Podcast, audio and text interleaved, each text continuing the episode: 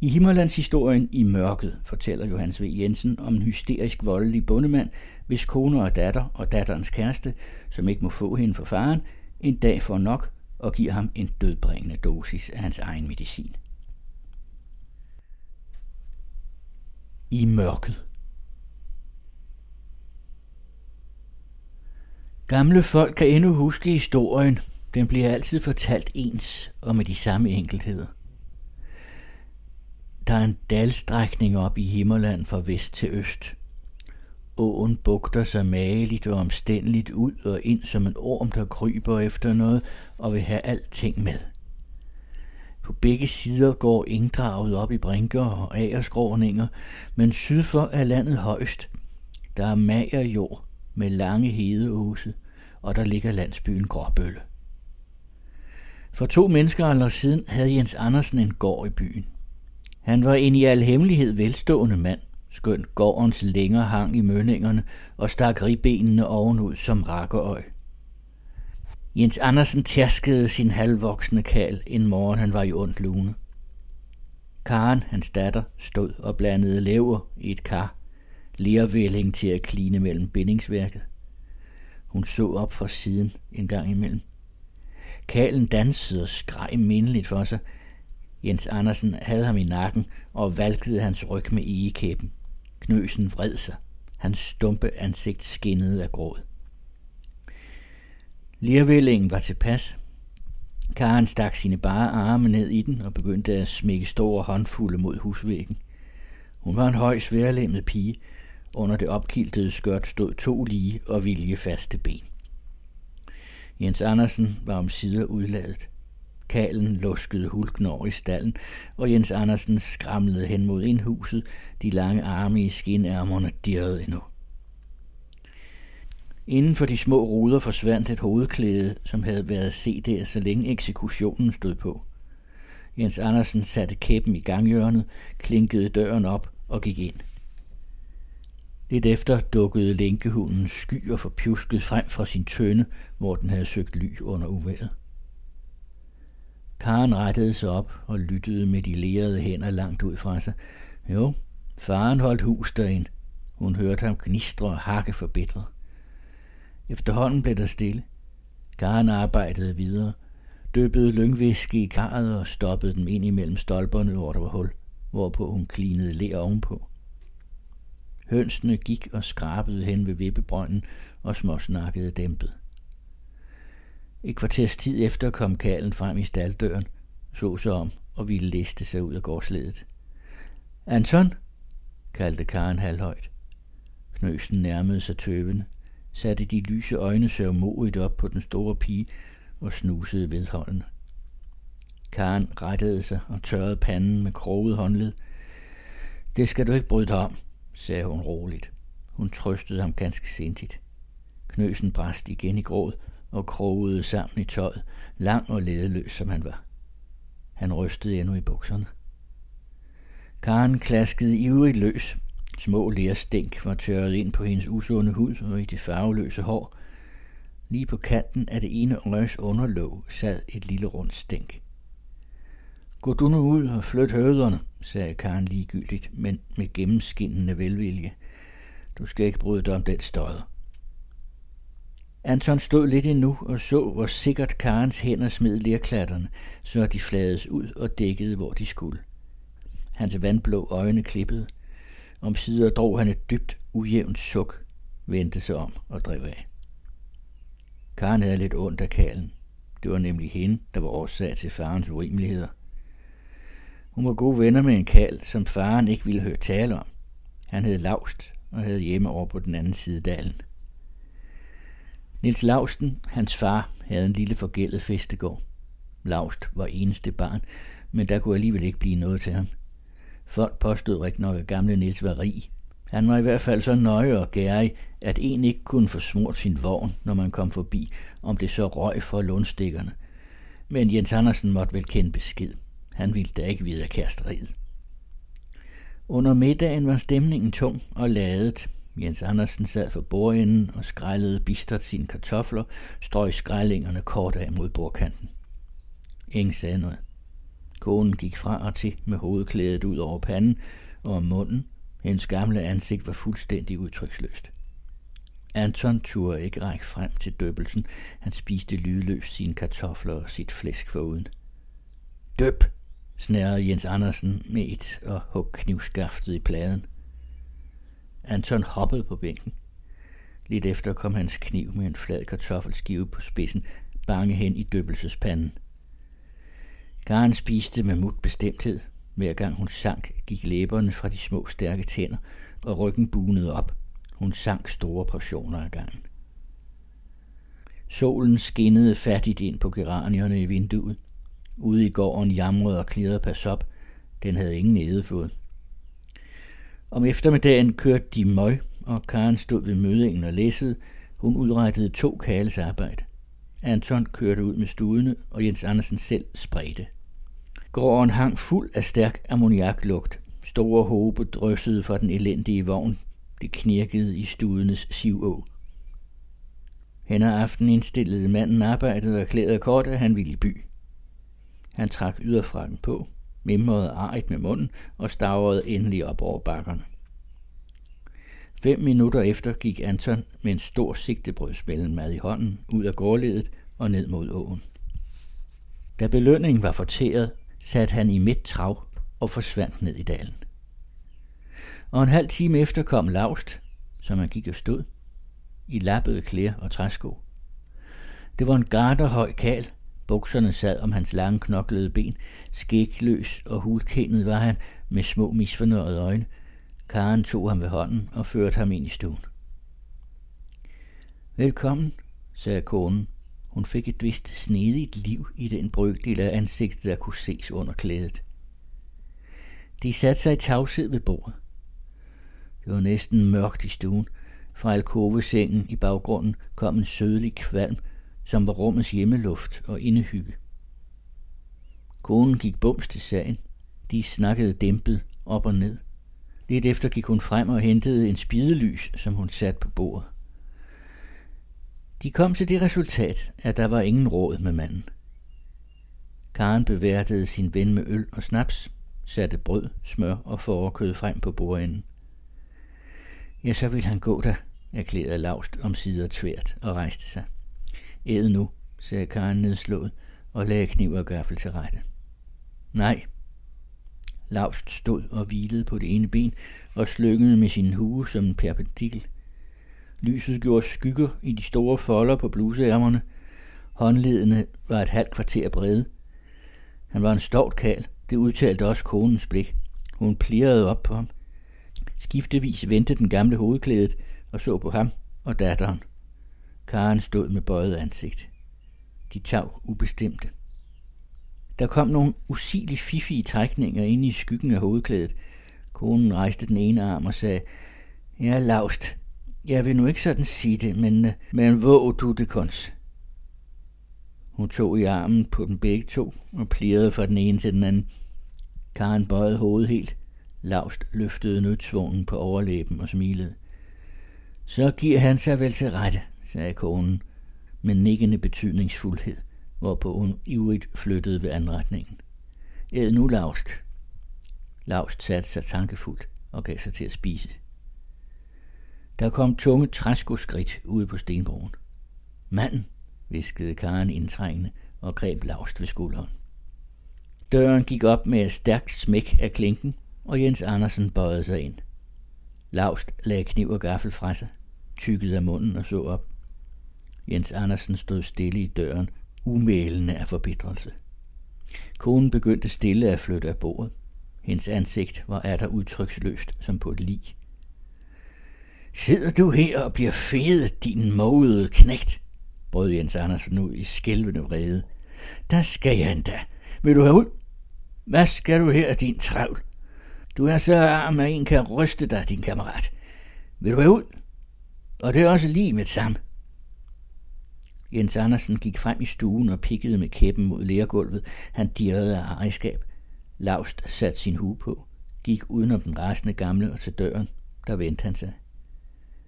Han vil vel ikke slå støjeren, sagde han ophidset. Nej, jeg skal ellers ikke komme over det her dørtræ siden. Hå? Han smækkede døren i og gik. Nu kom de andres tur. Jens Andersen slog efter konen og rev hovedklædet af med stokkespidsen. Det næsten skallede hoved sås i sin runde fattigdom. Manden gennembrylede hende godt i tavshed. Hun tog villigt derimod. Kvækkede kun kort af og til, når et slag ramte alt for bittert. Karen sad på slagbænken og så uvirksomt til. Hun havde overvejet slidt i flere år, uden at det nogensinde var faldet hende ind at lægge sig imellem. Manden var hendes far. Pludselig slap Jens Andersen konen og vendte sig om mod Karen. Nu skal du få hug. Hvad? Nej, det lader jeg nok være. Det store kvindemenneske skælvede fra top til to. Jens Andersen stod lidt og harkede og åd hende med øjnene, så væsede han foragteligt, gik ud i gangen og satte kæppen, hvorpå han anbragte sig for bordenden. Nu kan I jo prøve det en gang til, sagde han tænder skærende. Den travl. Lad mig ikke få ham se. Ene skidt og møg. Konen vandt stilfærdigt klædet og mumieansigtet og begyndte at sætte frem til nadveren. Hun klippede tanden af prosen med sin lysesaks af messing. Der var et spidst horn på den til at spile vægen ud med. Hun stod lidt og dirrede med den i hånden. Frem og tilbage gik hun. Der var ingen bevægelse i skørtets grove folder. Hun så ud som en kejle med ganske små ben helt nede under bunden. Anton kom og skubbede sig så usynligt som muligt ind på bænken. De spiste mælkegrøden som glupske, mistænksomme hunde. Anton lovrede ustandsligt med øjnene. Siden denne vellykkede list passede Jens Andersen nøje på. Karen kom aldrig uden for hans synsvide. Anton blev jaget væk, for at manden bedre kunne passe på. Han og Karen udrettede alt arbejde både inde og i marken. Således gik der to måneder, uden at Laust og Karen så hinanden. Laust greb så tingen an på en anden måde. Han ville tjene sig penge og således blive en værdig bejler. Om efteråret tog han som driver med en af de store studekaravaner, der skulle til Holsten. Den var blevet samlet i Hobro og skulle til det store marked i Isehov. Der var gode penge at tjene, og hvem ved, hvad der kunne byde sig. Det var desuden et muntert liv. De drev studeflokken både nat og dag og knaldede med lange svøber og kom gennem fremmede byer. I uendelige regnnetter sneglede de sig frem og opblødte veje, asede med træskostøvler i pløjejord og måtte fare ude omkring i mørket over grøfter og diger for at hente forvildede dyr til flokken. Kammeraterne var lystige og hæse kale, som sang viser i de ravnsorte netter og råbte til hverandre. Altid, nat og dag, gik de med ørerne fulde af kvægflokkens forvirrede kloveknirken, brølen og viften med halerne. Af og til på døgnets forskellige tider holdt de rest i en krog, drak brændevin og sov i friske halmdynger. En sen nat kom de til en krog tæt norden for Skanderborg. Flokken blev drevet sammen ude på marken, og der blev slået et langt reb om den. Laust havde aset og smældet med pisken og sparket studen op af borgene. Om sider var han også færdig og gik hen mod krogen. Han var både sulten og træt. Der hørte han vilde rå skældsår, et skingrende skrig. Han løb til. Uden for krogen så han en dunkel gruppe. I det samme blev krodøren slået op, og en mand kom ud med en lygte. Lyset flakkede over pytter og pøle. Ja, der, midt i snavset, lå en af driverne i voldsomme krampetrækninger. Blodet sprudlede ud fra et bredt knivstik i halsen. Laust rejste hovedet og hørte den fjerne lyd af store støvler, der sjappede hurtigt i vejen. Det var gerningsmanden, som flygtede ud i mørket. Driveren blev båret ind og døde snart efter. Der var ikke mere ved den ting. Forhør blev optaget, og morderen efterlyst. En morgenstund nogle dage efter listede Lavst op af halmen og deserterede fra sin plads. På to dage gik han hjem og var hos sin far igen. Nu gik der et par måneder, og sagen stod ved det samme. Jens Andersen troede, at alt var godt. Han slappede tugten lidt og blev noget rimeligere om dagen. Han begyndte så småt at se sig om efter en bedre mand til Karen. En gang i november gik de i kirke alle tre. Ved den lejlighed traf Karen Laust igen efter den lange tids forløb. De talte sammen bag ved våbenhuset, uden at manden vidste af det. Næste søndag gik Karen alene til kirken, og Jens Andersen lod hende gå. Hun talte længe med Laust. Han fulgte hende ned til åen. Mandag aften kom Laust op til gården. En havde set ham gå i flere timer langs med åens bugter, frem og tilbage i mørkningen, inden han gik over spangen. Jens Andersen sad alene inde i stuen ved et tællelys og spiste nadver. Konen gik ud i køkkenet. Han hørte hende bryde tør i tu over knæet. Lyset faldt på ruderne. Mørket lå imod dem. De så ud som sorte tavler. Med et klappede klinken op, og da Jens Andersen så i vejret, stod Lars der og så underligt på ham. Din tiggertravl, få manden op i fuld forbedrelse. Der skal... Men nu drog Laust sin arm frem bag ryggen. Han havde bulløksen i hånden. Jens Andersen stivnede i ansigtet. Han skøv sig forbi bordenden. Øjnene hang fast grået ved øksen. Stødte køkkendøren op. Den var lige ved. Han fik vendt ansigtet om imod den, da han modtog et slag i næse og mund. Konen stod ude i mørket med en ovnrave. Jesus, råbte Jens Andersen og slog de lange skinærmer op for ansigtet. Lars gik frem og slog til ham med øksebagen på siden af hovedet, men det gav efter i halsen og bukkede sig for slaget. Jens Andersen tumlede. Han gav en tyk lyd fra sig, rendte med hovedet ned i skuldrene hen mod yderdøren og rev den op. Karen stod udenfor med en spade og støtte ham op under hagen. I det samme var Lars lige inde på ham og hugg ham med skærpen i baghovedet. Manden sank forover i døråbningen og klagede sig sagte. Kun et øjeblik. Så vred han sig om på siden og blev stille.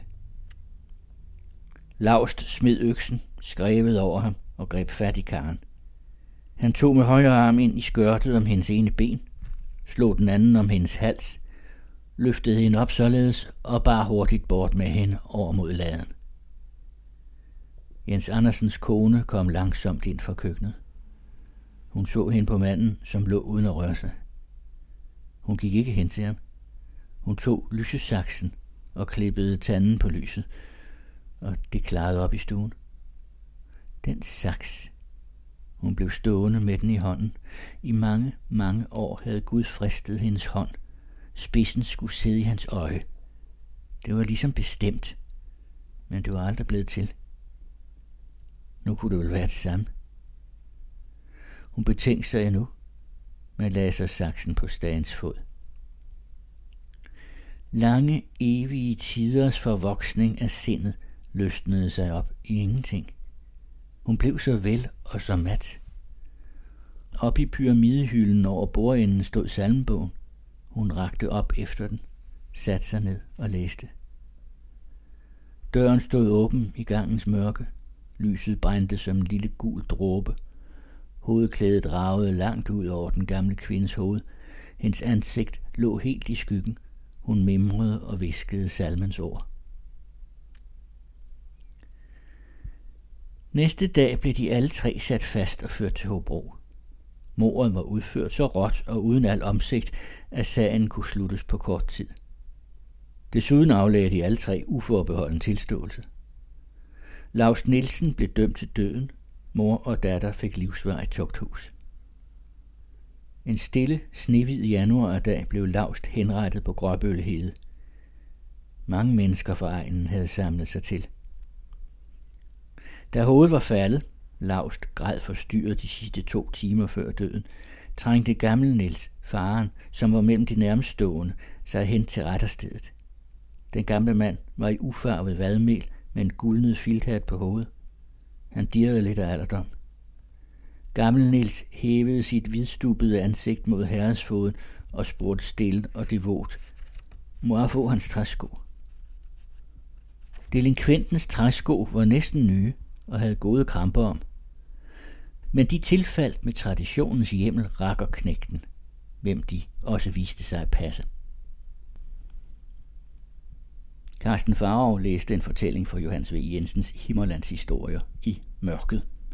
Vi fortsætter med flere Himmerlands historier de kommende uger.